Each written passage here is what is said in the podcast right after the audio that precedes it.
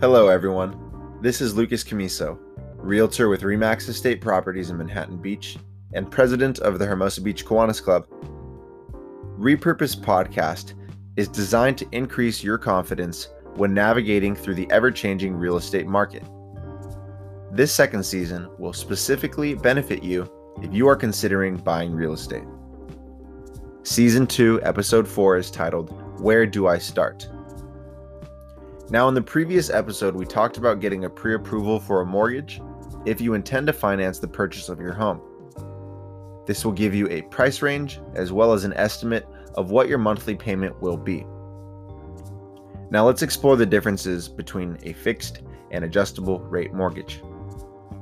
When the interest rate remains the same throughout the term of the loan, this is what's known as a fixed rate mortgage.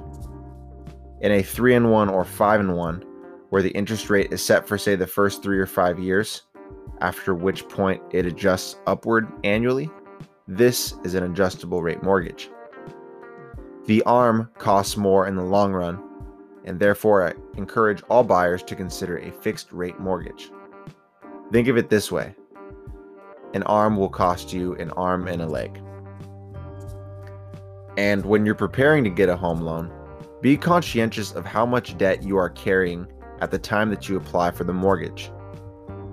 The debt to income ratio, or DTI, is a percentage of income allocated to paying your monthly debts. And less debt is better. Loan officers may question your ability to qualify for a loan or make payments if you recently added on debt, say, for example, leasing or purchasing a new car.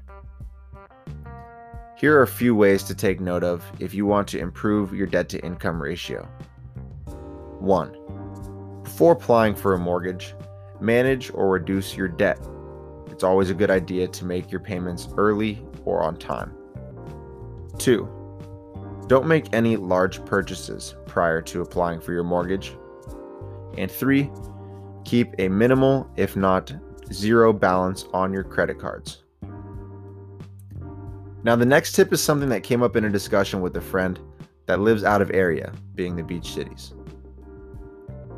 In his attempt to buy a home, his first couple offers were unsuccessful. So I asked if he had talked with his realtor about submitting a cover letter. A cover letter is a way to identify yourself as a buyer, your motivations, and why you love the home. There's a lot of competition nowadays for housing, and writing a cover letter is a cost free way to differentiate yourself from other potential buyers.